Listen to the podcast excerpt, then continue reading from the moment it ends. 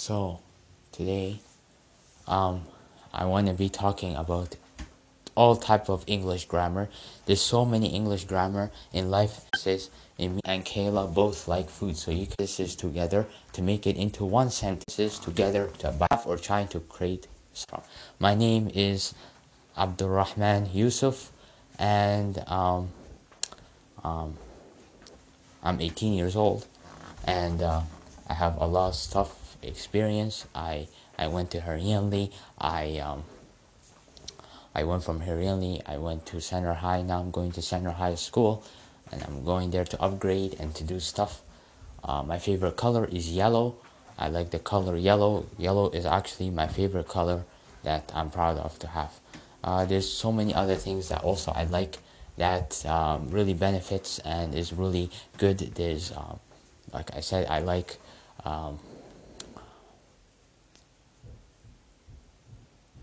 so many things out there that be able to do.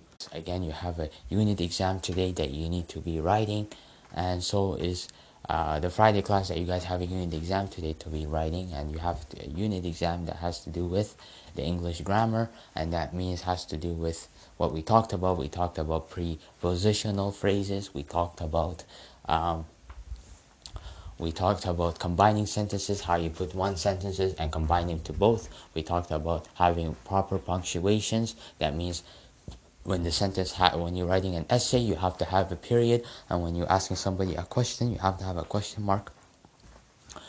And you have to have to use those things. And it's very important that you will uh, be able to to do these things. Again, my name is Abdulrahman Yousuf, and I am 18 years old and I'm ha- I'm um, I'm happy to do this podcast because this podcast is actually going to benefit me in a lot of ways in life to do and continue with it to explain and teach people how important English grammar is, how important English in life is, and how important we need to understand how we should be able to use it and stuff.